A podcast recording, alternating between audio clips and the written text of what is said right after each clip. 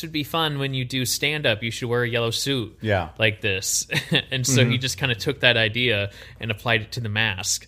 And everyone sees him in this yellow suit that he only wore for 5 minutes in the movie of screen time. Yeah. Because if you look at it, he wears a different outfit, you know, he's got the French one. He's got the one where he's kind of in pajamas. He's got the yellow suit. He's got the gangster suit. Like, if you watch the movie and kind of keep in mind how many different outfits he has, it's pretty impressive. But yeah. Just the fun shit. I don't know. Did you miss me? And he drinks. I guess not. Like, oh. Hey, we should kick this thing off officially. Yeah. Here it goes.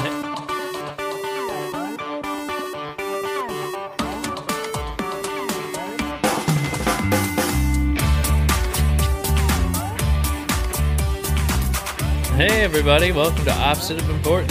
Welcome. Welcome. Thank you for coming back. We've missed you. We missed y'all. We're talking about The Mask with Jim Carrey because we recently, we just watched that last night. Yeah, we watched that last night. Separately. Social distancing. I had to download that last minute. Yep. And I ended up getting a shipment of tapes in the mail that I sometimes watch eBay. And just try to see good deals, maybe something that slips through the cracks. And I think I remember seeing a lot of these tapes from afar, up above, you know, just like a shot of them laying on the floor or whatever. Yeah. And I didn't see it, but it ended up having the soundtrack of The Mask in there, which had your favorite single and mine. Cuban Pete. Oh, my God. Cuban Pete, man. Hey. And I was, like, trying to figure out where they shot it, because it didn't say, like, Universal Studios or anything like that. Right, and it was like outside that, like, it was outside that gate that was supposed to be. Was that cemetery? Is that, or was it just a park? I think it was just a park. Okay. Yeah, I don't know. They call me Cuban Pete. I'm the king of the rumba beat.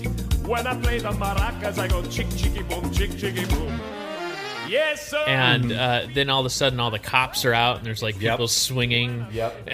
And like, oh my God. Yeah, I forgot about that whole scene where, the cops just like start gradually dancing. Snap out of it. That's interesting. You were saying that they were originally, the producers didn't want that. The producers didn't want that in the film at all. Yeah. And then could later, you imagine? That's like one of the biggest things in there. So they did it with test audiences, and test audiences were crazy for it, and they put it in. So thank you for the test audience. Oh, it's like, gosh, how crazy is that? Yeah. Doyle. I wonder. Start dancing, I'll blow your brains out. There's so many one-liners in The Mask. What's your favorite line? Oh my God, there's so many. Aren't you due back in the laboratory to get your bolts tightened? Like, that's what it should have said. I had forgotten by the time when he first turns into the mask. I remember having this image in my mind of what the movie was, but to see him come out of the apartment and do the whole bit with the alarm clock and the big hammer, I was like, oh, I forgot how over the top all of this was. And then like bouncing around the hallway to get away from her shotgun. That's coming right out of your security deposit. The Cuban Pete bit. Who sings that? Is it actually Jim Carrey that does it? That is actually Jim Carrey. I was wondering when I was listening to it. And I was like, it's close, but sometimes there's things in movies where it's close, but it's not them. Yeah. It, like one of the things that I've been one of the bands that I've been listening to lately is Oingo Boingo. Do you know who they are? No. So they had the song Weird Science in the movie, Weird Science from the 80s. And the lead singer is Danny Elfman. And do you know who Danny Elfman is? Yes, I do. He's a famous composer. Yes. That's right. So in A Nightmare Before Christmas, Jack Skellington is voiced by somebody, but Danny Elfman actually does the voice of him singing. But when you watch the movie, you don't really know that there's that it's a different person. If like when I first watched it, I knew the name Danny Elfman from watching movies, but I had no idea who he was really, and I would have. There was no way for me to know that it was two different people. Thank God for Internet Movie Database, man. Yeah, all the fun movie stuff, you know. Jim Carrey did do Cuban Pete. Yeah, but for Tina Carlyle for the "Love Makes Me Treat You the Way That I Do," mm-hmm. that was dubbed. That was not. That was not her voice. I assumed. And I looked it up, and it's some woman that does not look like Cameron Diaz at all. We had a bit of a Milli Vanilli situation going on. Yeah. Got that? There you go. But yeah, Mask was pretty fun. The Mask was. And then I started looking at, I never, ever saw Son of the Mask, the second movie in 2005 with Jamie Kennedy. That was called Son of the Mask. Yeah. Okay. Terrible. I saw a clip of it because I used a clip from the internet in one of our trivia nights at Timeout. And I forget what it was, but it was something that took place in another club. So it was Jamie Kennedy dancing and singing. And that's right. Yeah. You know, a movie that surprised me with since we were talking about the different voices speaking versus singing. Yeah. In Oliver and Company, Dodger the dog is completely voiced by Billy Joel. Oh, wow. Like he does the speaking part and the singing part. Oh, wow. I don't know if you're familiar with that movie, but that one was one of my favorites. It was a long time ago. As a kid. Yeah. Yeah. That's a solid Disney movie that doesn't get the attention that it should. Lame. I'll have to watch that. And I don't know if that's because... Do you think that certain animated movies or Disney whatever, do you think that they get less attention if they're not about people? You mean like if it's a animal movie versus like people movie? Yeah, like where the leads are animals. With the exception of, let's say... The Lion King, because that one was kind of a all animal, like a kind of a groundbreaking movie for Disney. Although it's not like it's obviously not the first movie about animals that Disney had done. There you had The Rescuers, you had Great Mouse Detective. I think you're probably right to a certain extent because I mean, 101 Dalmatians was huge, right? You know, but is it the princess aspect that makes the other ones? I think it's the princess aspect. Mm. I would have to agree because even... I guess I didn't think about that until... Even like 101 Dalmatians. Yeah. You have the animated version, you have the real version, but it always starts with the real people and then the animals kind of come in.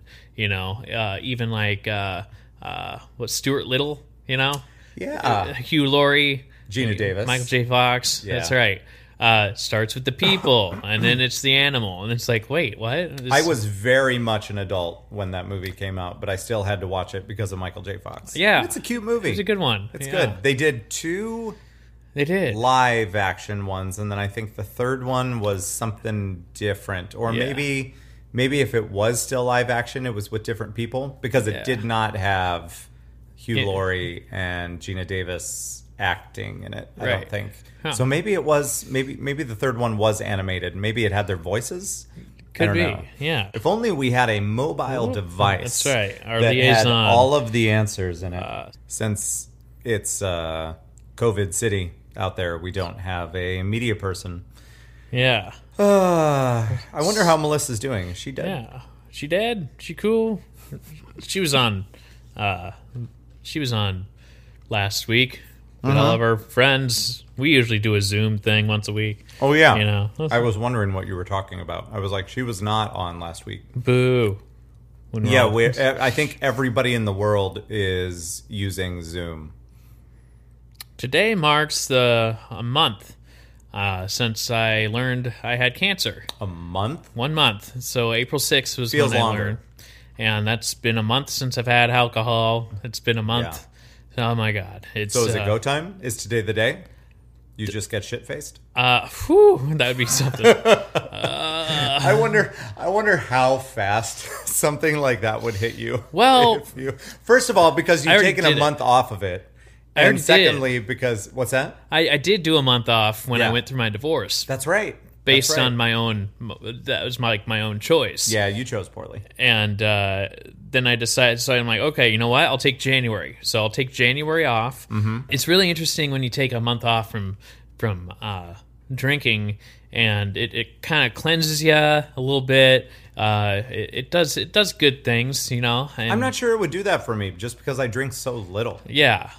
Did you feel like you were drinking a lot before that? I think I was, so I wanted to just back it off because I was going through my divorce. I know you were in Chicago. Yeah, I was there for that. Damn straight. So, you know, it was my divorce, and then I decided, what if, you know, I've been hearing about this thing called Sober October, but you can really do it any month, any time. Yeah, there's no rules. So I'm like, you know, I can't not drink in October because it's Halloween. I'm like, you gotta drink. You know? Yeah, it's important. So I'm like, January.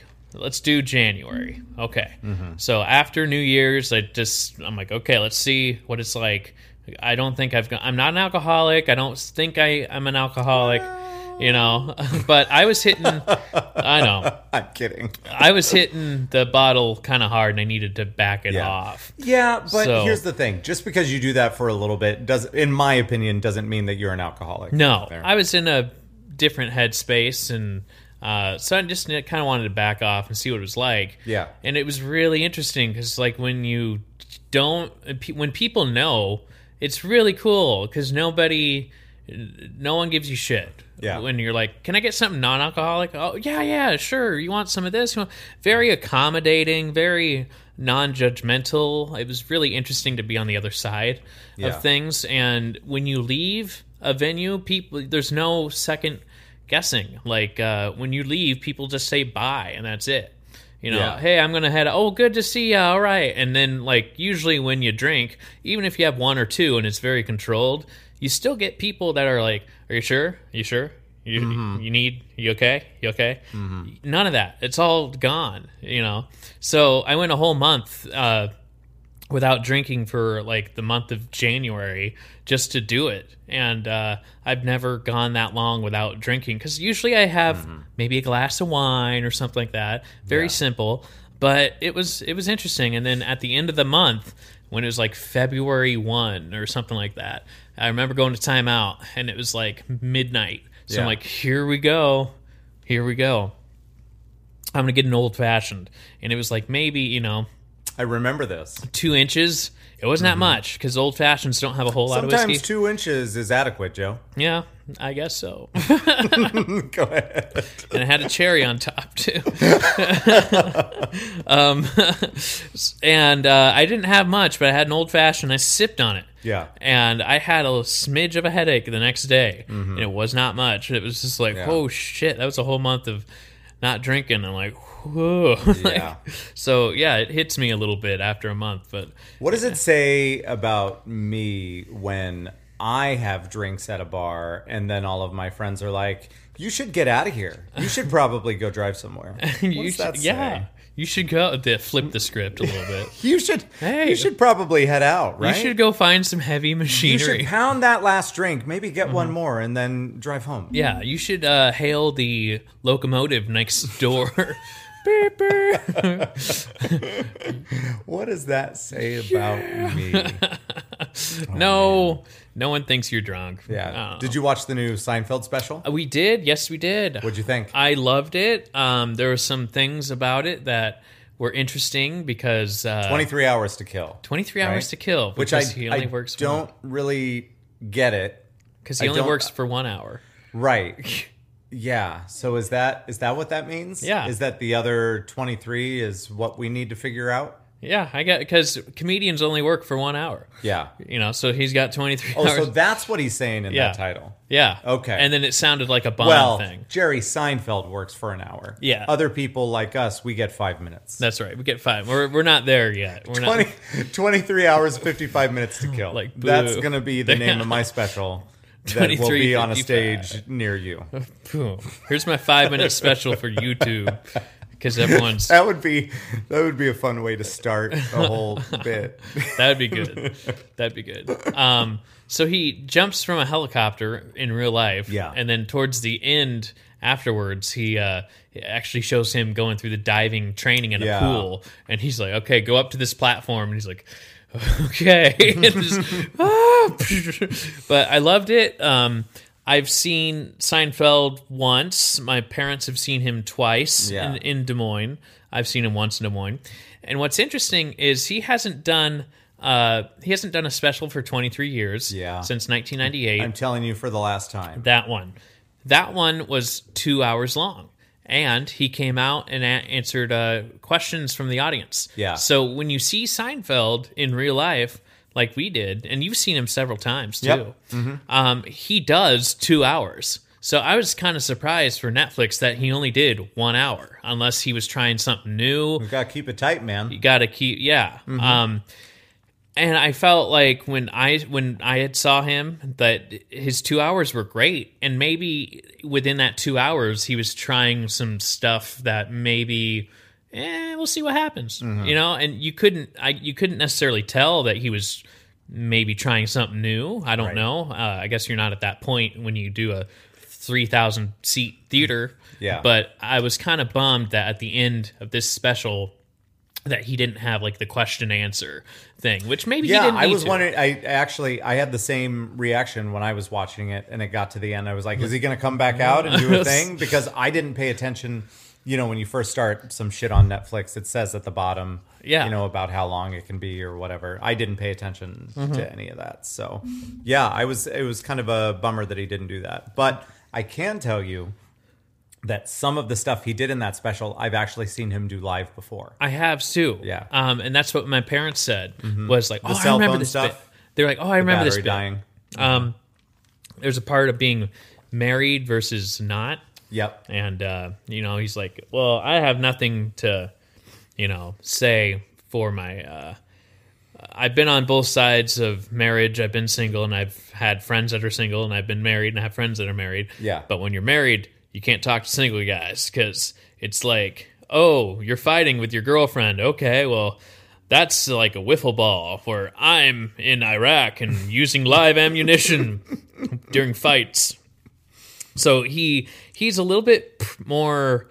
He was a little bit more prickly, I guess, compared to 98. Yeah. He was still very funny. Dude, 65, man. He's settled in. And I loved it because he just like, I can't wait to be 70 and I can just walk past and be like, just wave. Like, hey, you want to do this? Nah.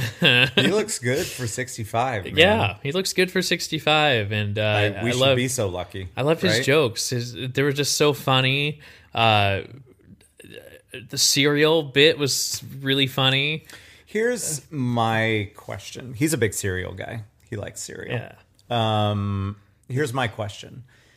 Do you think anybody could do that same material? Like if you remember that movie you told me about, that the Beatles never existed. Yeah, yeah. And so somebody came along and they knew of the Beatles, but nobody else remembered them. Let's say that happened with Jerry Seinfeld. But you or I or any random person remembered all of his bits. Do you think that it would work the same? Because the way that he delivers them and the way that they are produced and put together is very much of a Seinfeld way, excuse me, delivery. Yeah, a Seinfeld way of speaking. Mm-hmm. So do you think it would be as funny if somebody else was to do it? Or does it need to be him? If we didn't know Jerry Seinfeld, it would be funny. Yeah. But if we knew Jerry Seinfeld and someone else did it, I'm not sure it'd be the same. Right. I would love to see. That would be fun to see comedians doing other comedians' bits in their own style. You know, that would be interesting. It'd be more like an honor kind of thing. Yeah. So I don't want it to be taken as like it's basically your friends saying, "Hey, I saw this," and they tell you a joke. Yeah, but it's not, you know. But it would be cool if they got a comedian. And, well, that's what Jimmy Fallon said, actually. What's that? To Jerry Seinfeld. That's right. Jerry Seinfeld was on Jimmy Fallon, and he's like, well, I thought of this charity event where comedians do other comedians' jokes.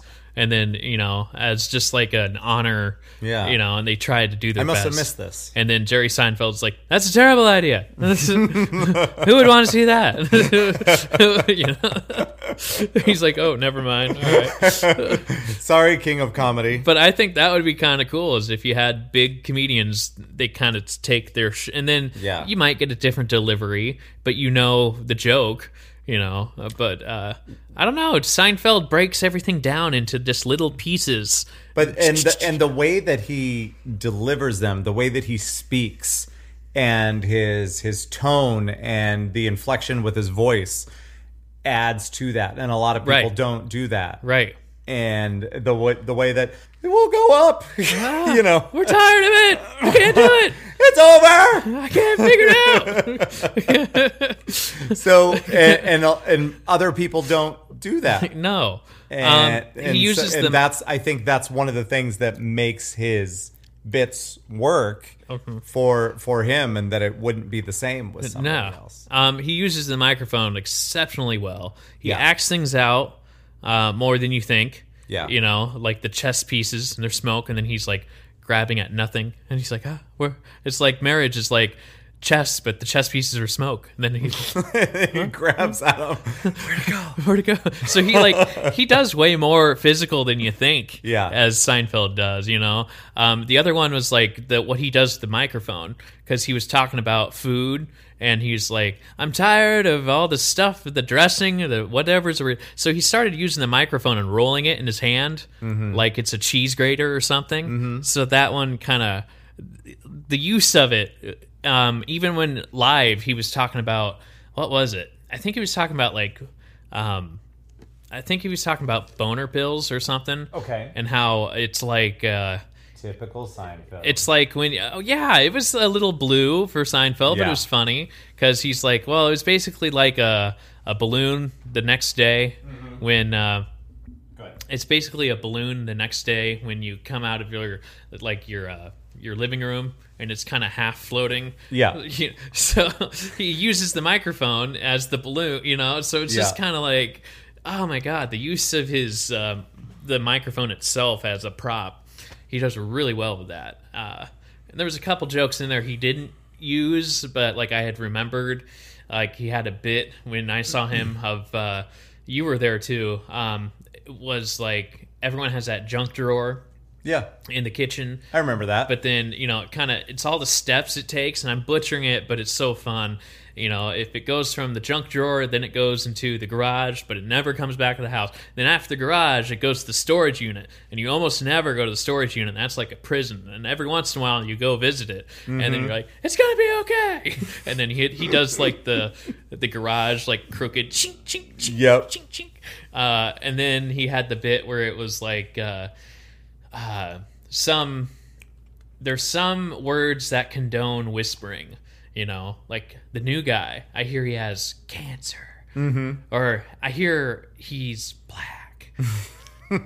Did you hear? I think he's gay. I think he's gay. So if you're a gay black guy with cancer, you can hear a pin drop. Just like that was one of them I remembered. Like, was that the '99 show? Mm-mm. Which one was that? That was the one like 4 or 5 years ago in Des Moines. Oh, okay. I was still married, and you and Becky went. Oh, yeah. It couldn't have been the 99 show. Yeah. Because you would have been like 4? 98, I would have been 9. Yeah, okay. Yeah. I lied. I just yelled it. I just said a number. I knew you weren't 4. But the 99 show was the one for I'm Telling You for the Last Time. Yeah.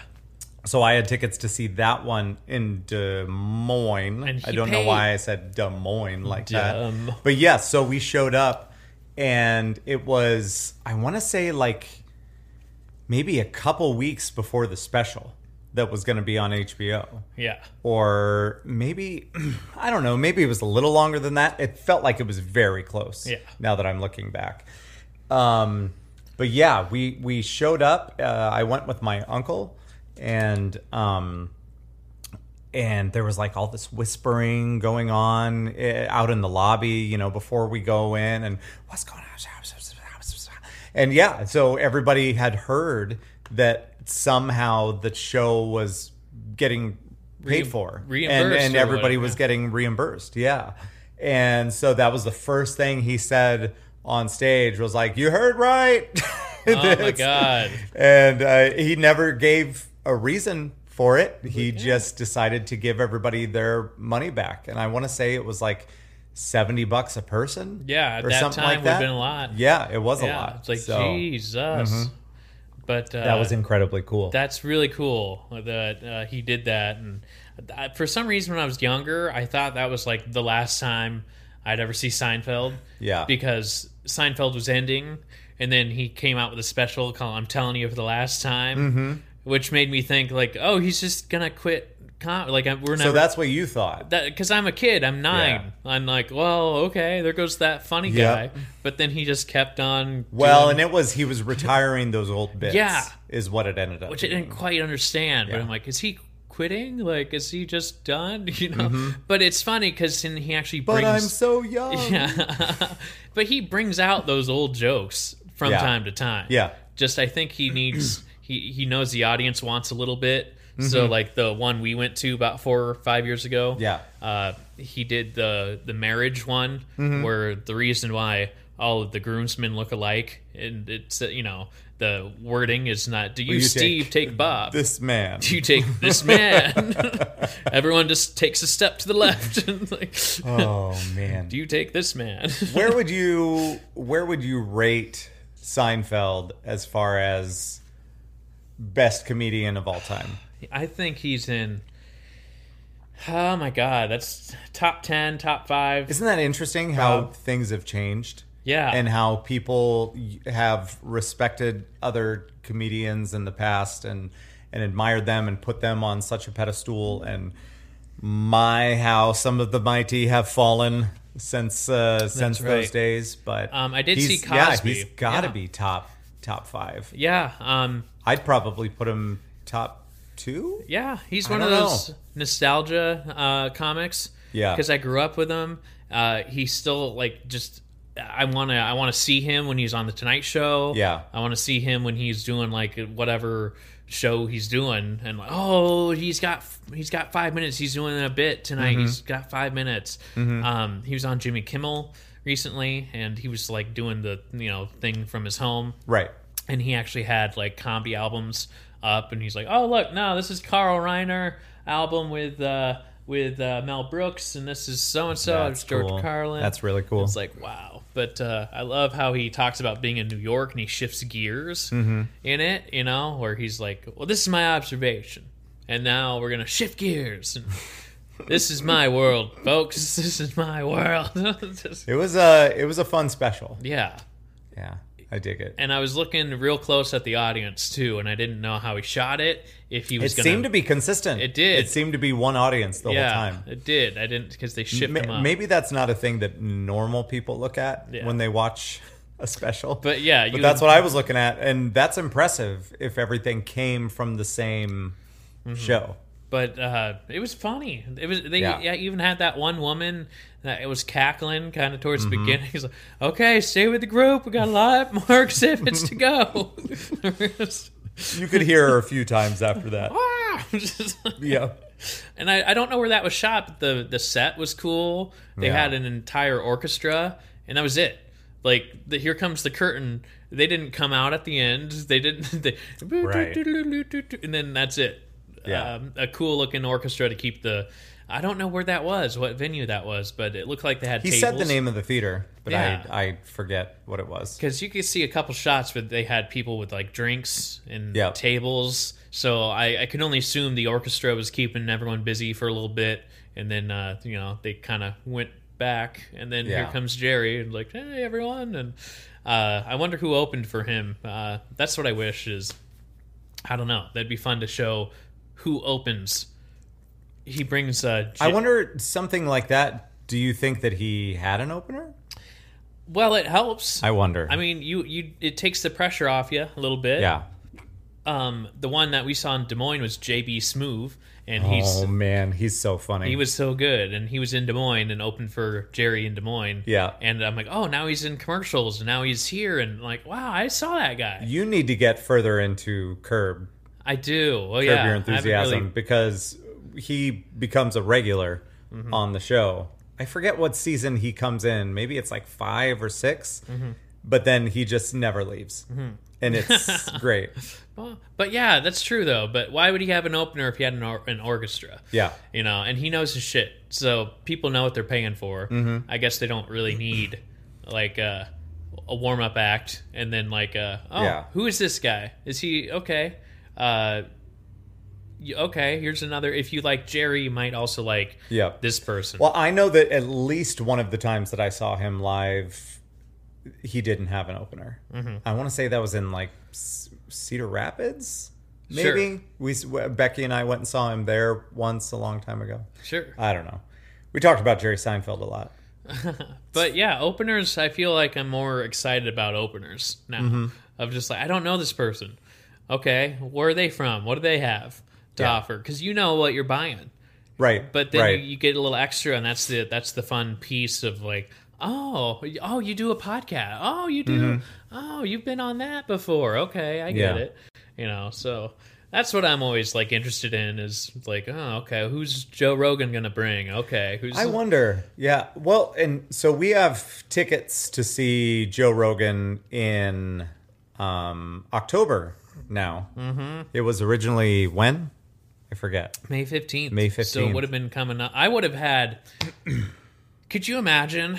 I would have, I had my next infusion for cancer on the 13th. Okay. And I would have to, I would just be getting my needle out. And then I would be good to go. Well, we wouldn't have, we didn't know that, I guess, when we got the tickets. Yeah, no.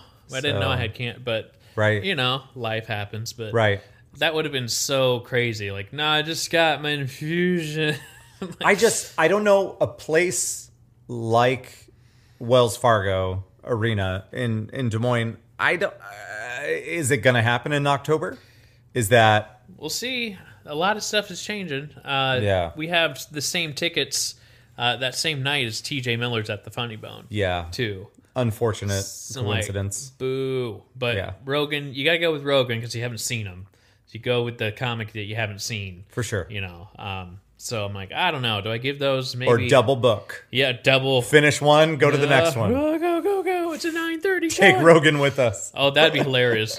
Hey, look who I found. Like, what? Yeah. So I don't know. Maybe I give those tickets away or something for TJ Miller to like my brother or something.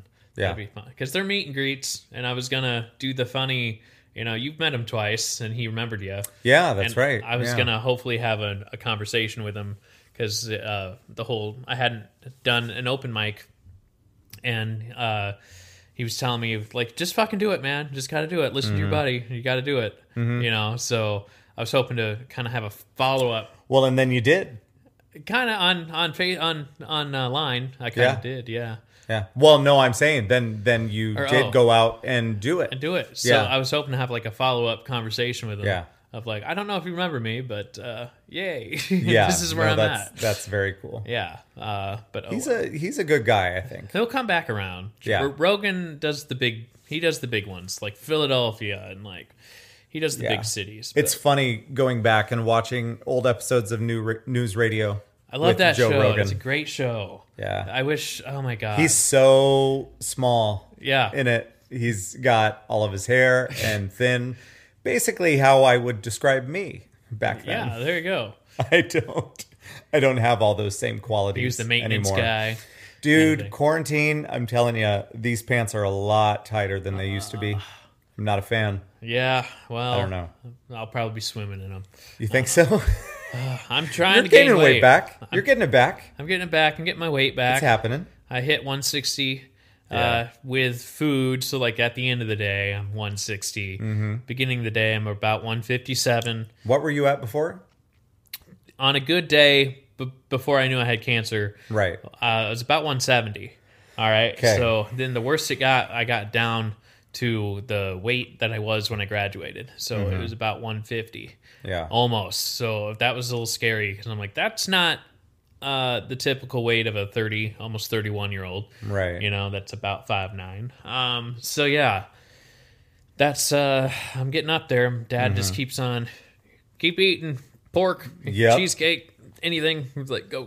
Oh, my gosh. So, yeah, I've been staying hydrated. I've been, I have coffee, which kind of does the opposite, but that's okay. Yeah. Yeah, I've been eating like a madman. I have a protein shake that's 350 calories. Uh-huh. And then I have a muffin that's 450. Okay. So this morning I pretty much had almost 800 calories. Okay. And then I ate another pudding cup. And then had a pork sandwich and cheesecake. So I'm trying to get 2,000 calories in and just keep it going. So a week from now, I get my third infusion. So this time next week, I'll be getting my needle back in and doing round three. And you feel like it's easier? I know what to expect. You know, last time around, it's just I get emotional because they pump me full of steroids. Yeah. And it's frustrating, but, you know, I started getting the cold sensitivity to where a mason jar has that little cap on the top, right? Okay. And my dad and I mix up Crystal Light in those. It's easy to wash. So what we do is we put it in a mason jar and we put it in the fridge. So this is in the fridge. That's it. And I'm starting to get the cold sensitivity. Yeah. Where I took off that cap, and it felt like it fucking burned me. And I know that's not right. Really? I'm like, it's just, it was the fridge. So I was sitting there going, ow, fuck, ow. So I didn't think anything of it. My dad makes me a shake with 3 ice cubes in it. Yeah. It felt like pop rocks down my throat. Oh, man. And I was just like, I don't know what this is. And then it was just like drinking it. Like, why?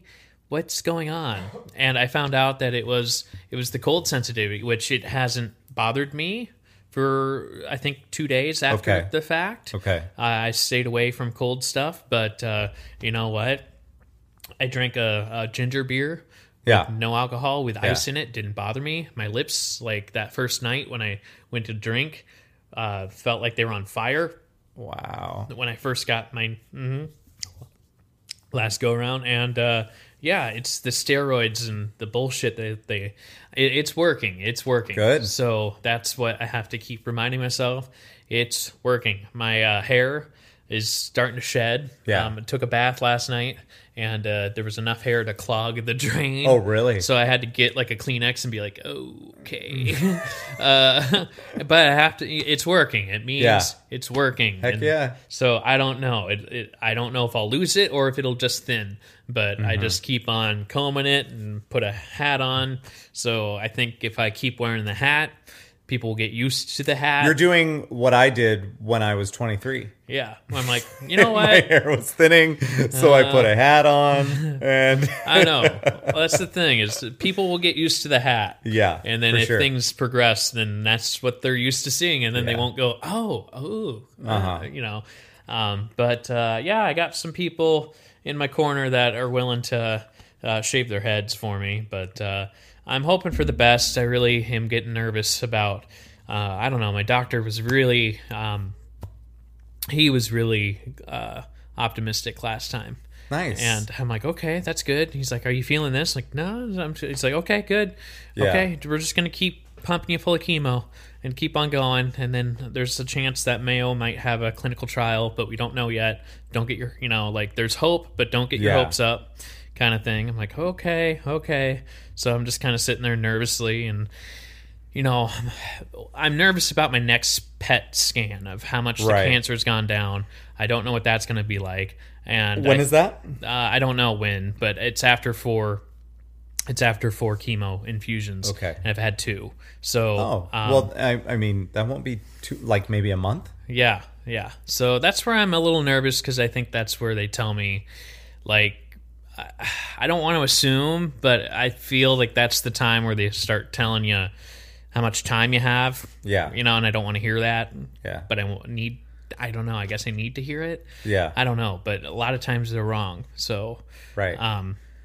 I don't know. How much time you have as far as road to recovery? Yeah. Or like, you know, if people have cancer really, really bad, that's where they tell you, like, you got, and I think maybe it's my mind fucking with me. Yeah, so I need to keep that. I think it is. Because it seems like everything so far has been kind of exactly what they were expecting. Yeah. And you've been hearing nothing but positive things. And I don't think that they're, like the nurses and such, I don't think that they're feeding you positive lines just to do it. I think that they recognize that you're younger it's in one area, and, you know, they're just going in to shut it down. Yeah. And kick its ass. That's what I'm hoping.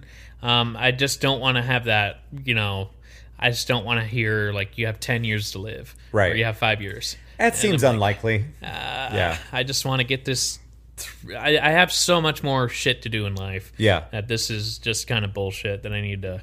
No, you know. It is. But the thing is that if you look at it, I guess the way that I look at the situation is that it might have taken you a little bit longer to get in for your initial appointment, but because your cancer was in a spot where it did have a tell, that way you knew about it, you got in there sooner, as opposed to, let's say, if it was like on the side of your stomach or something like that, instead of like in the esophagus area. To the stomach area, yeah. Where something actually happened and made you take notice that something was wrong. That way you were able to, you know, get on top of it mm-hmm. way sooner than if it had been in a different location. Yeah. So, and I think that that's awesome. Yeah. And it's not, I have to keep reminding myself, it's not in my lungs, it's right. not in my heart, right. It's in my kidneys a little bit, but that doctor seemed like I wouldn't, like I have stents in my kidneys right now. Yeah. Doc was saying, wait, you have stents in your kidneys? I'm like, yeah, the urologist thought if in case there was any issues to put them in there so they could properly drain. And he's like, well, your numbers look good and your liver looks good and like stuff around it looks good. I'm not sure you need those stents, but that's not necessarily my call. Okay. So leave it up to the urologist guy who might say, ask the cancer guy. Well, maybe it's a better safe than sorry. That's what it was. Yeah. But he's like, I'm not sure you really need those. And I'm like, what? Yay. You know, like, well, that was definitely a fun appointment. Yeah. So thanks for telling me now. Well, you know, we'll see in June about that time is where I would need to replace them. And maybe I'll be in a different spot, you know, cancer-wise, where it's more controlled. And so I'm fortunate. I'm, you know, I'm getting my calories in. I'm getting hydration in. I'm doing every goddamn thing I can do, mm-hmm. and I'm trying to stay in good spirits about it. And that's what you're doing great, dude. That's what everyone tells me. Yeah, everyone's telling me like good vibes and good attitude. How's your cabin fever level? It's a little rough. I mean, everybody's got it right now. Oh, so yeah. I enjoy, we're doing this. I still get a little nervous from time to time, you know, just with Corona. That's all. That's it. We're trying our best, you know, We're distancing. Lance is way over on the other side of the couch. Like, okay, folks. Separate couch. Yeah. We're on separate couches. Let him think that we're on the same. Yeah. Lance is at least 3 feet away from me. He's way over on the other side of the love seat right there. So we are doing what we can. Right. You're really the only person I see more intimately. Friday, I'm going to go see my brother and sister-in-law in their backyard and just spread out. Nice. So we're going to like just bring chairs and sit for a bit. That's something I want to do at my house too. Yeah. Is the backyard thing and invite some people over. Not too many. Yeah. But as long as it's nice outside, I hopefully you can be there, and that could be Demolition Man night. It could be. I don't know. But I'm fortunate that as far as that go, like my parents' house is a sizable house. Yeah, and you got places to go. Yeah, so it's hard because my parents work in one room, and if I have to work, I'm in another room. That's okay. But if I'm not working and I don't have anything going on, the TV is right next to my parents, so it distracts them. So then I have to go into my room, but you know, I don't know. It feels weird. I don't want to be alone. Yeah. But when I'm on my bed, it feels like snooze time. You know. Well, it's hard to break that habit. Yeah. Because you're not normally spending that much time in bed unless you are sleeping. That's right. So like I have my laptop connected to my 50-inch TV, help me haul in. Yeah. You know, and so it's been okay. You know, luckily I can kind of just go elsewhere. I can go up to the attic if I want to. Nice. I can kind of go somewhere else for a little bit. Have you been utilizing, I know a lot of newer TVs have the Bluetooth capability. I haven't worked on that. You should check and see if your TV has that. This one, the other one does not. It doesn't. So what I did last night, I got creative. Okay. Was I have, which I want to figure it out for my other TV. Okay. So I can have Bluetooth headphones. Yeah. My headphones for what I was looking for doesn't work. Okay. With what I wanted to order, but with my laptop. I used my laptop for The Mask last night. Okay. So I scooted The Mask over to my 50-inch, and I was listening to Bluetooth on my headphones through my laptop. All right. So I listened to it Bluetooth style that way. Sweet. But if you ever wanted to change something, you have to get up and you have to use it. That's what we're running into an issue downstairs. I finally got everything set up in the room for Kara to start playing the drums. Yes. And so we've got your very old Samsung TV. That's right. Downstairs. So then I plugged in Philips. Is it Philips? It's Philips. Yeah. That's right. And so I plugged in an Apple TV so I can AirPlay stuff from this site called Drumeo, which it seemed like the best option. And so it's all online courses to help you learn how to play the drums, and I'll probably end up doing it as well, so that way Kara has somebody she can talk to and relate to as far as the drums are concerned, because otherwise we won't know what the hell she's talking about. And I've got time, so I might as well. Yeah. But I'm AirPlaying from my Mac to the Apple TV, and it works, but there's no way to rewind through the Apple TV. You have to go to your computer. And so, she's got to go out and go back to the computer. And then also we were trying to figure out the sound of it all, because drums aren't quiet. Even though so we have an electronic drum set, but she still needs to be able to hear it. So we're trying to figure out what to do, if there's any Bluetooth options through the Apple TV or through the computer, or how we can do that so that she can actually hear both. And so I spent like an hour and a half last night trying to figure this shit out how to get it all designed so it works and it's not the loudest thing in the house, because she needs to be able to hear the drums slightly over what the video is, but still be able to hear the instructor in the video enough. And it's a pain in my ass. Dude, I bought a fucking drum throne from Raymond Music. Yeah. Raymond? Whatever. Ramen Music. And Ramen. Raymond. Raymond Music. Oh, hey, guys. You want some drums? It's fucking $180 for this rock and sock, which it's nice and it's comfortable. The next one down below that was, I want to say, $100, and it's just a fucking circle. Yeah. Like it's a stool. Done. Like, why is this so expensive? But if I'm getting one, I'm going to get a good one that's going to last a long time. So it ended up being this rock and sock. First of all, I called them beforehand and I said, what do you guys have? And they said, well, we have this. And then we have one rock and sock. And it looks like it's a black seat on the side and then black on top. So I show up and get it. It's blue on top. Like, what fucking dark closet were you looking in when you told me about this thing? So that was weird. I don't know. But anyway, I still bought it. And we've got blue things in our house. Yeah, it's fine. We've got blue things. Yeah. We've got some blue stuff. Yeah, we've got some blue stuff. So she did her first lesson last night. Oh, nice. And it got to be a little late for me, and I ended up watching Seinfeld instead. So I didn't start on the drums, but maybe tomorrow. Yeah. We'll see. That'll be fun. Yeah. All right, Phil Collins. Mm-hmm. There we go. It's going to be me. Give me 2 weeks max. You're going to start her off with Phil Collins. It's like, this is how you do it. Boom. I've been feeling. Oh, my God. Oh, man. Hey, how about we wrap this one up? Let's wrap this one up. We're going to wrap it up, people. Thank you all for listening. That's my cancer update, I guess, and some fun stuff. I think we keep the topic on movies and nostalgia. That kind of keeps our mind off Corona and other heavy stuff. It's like just normal now.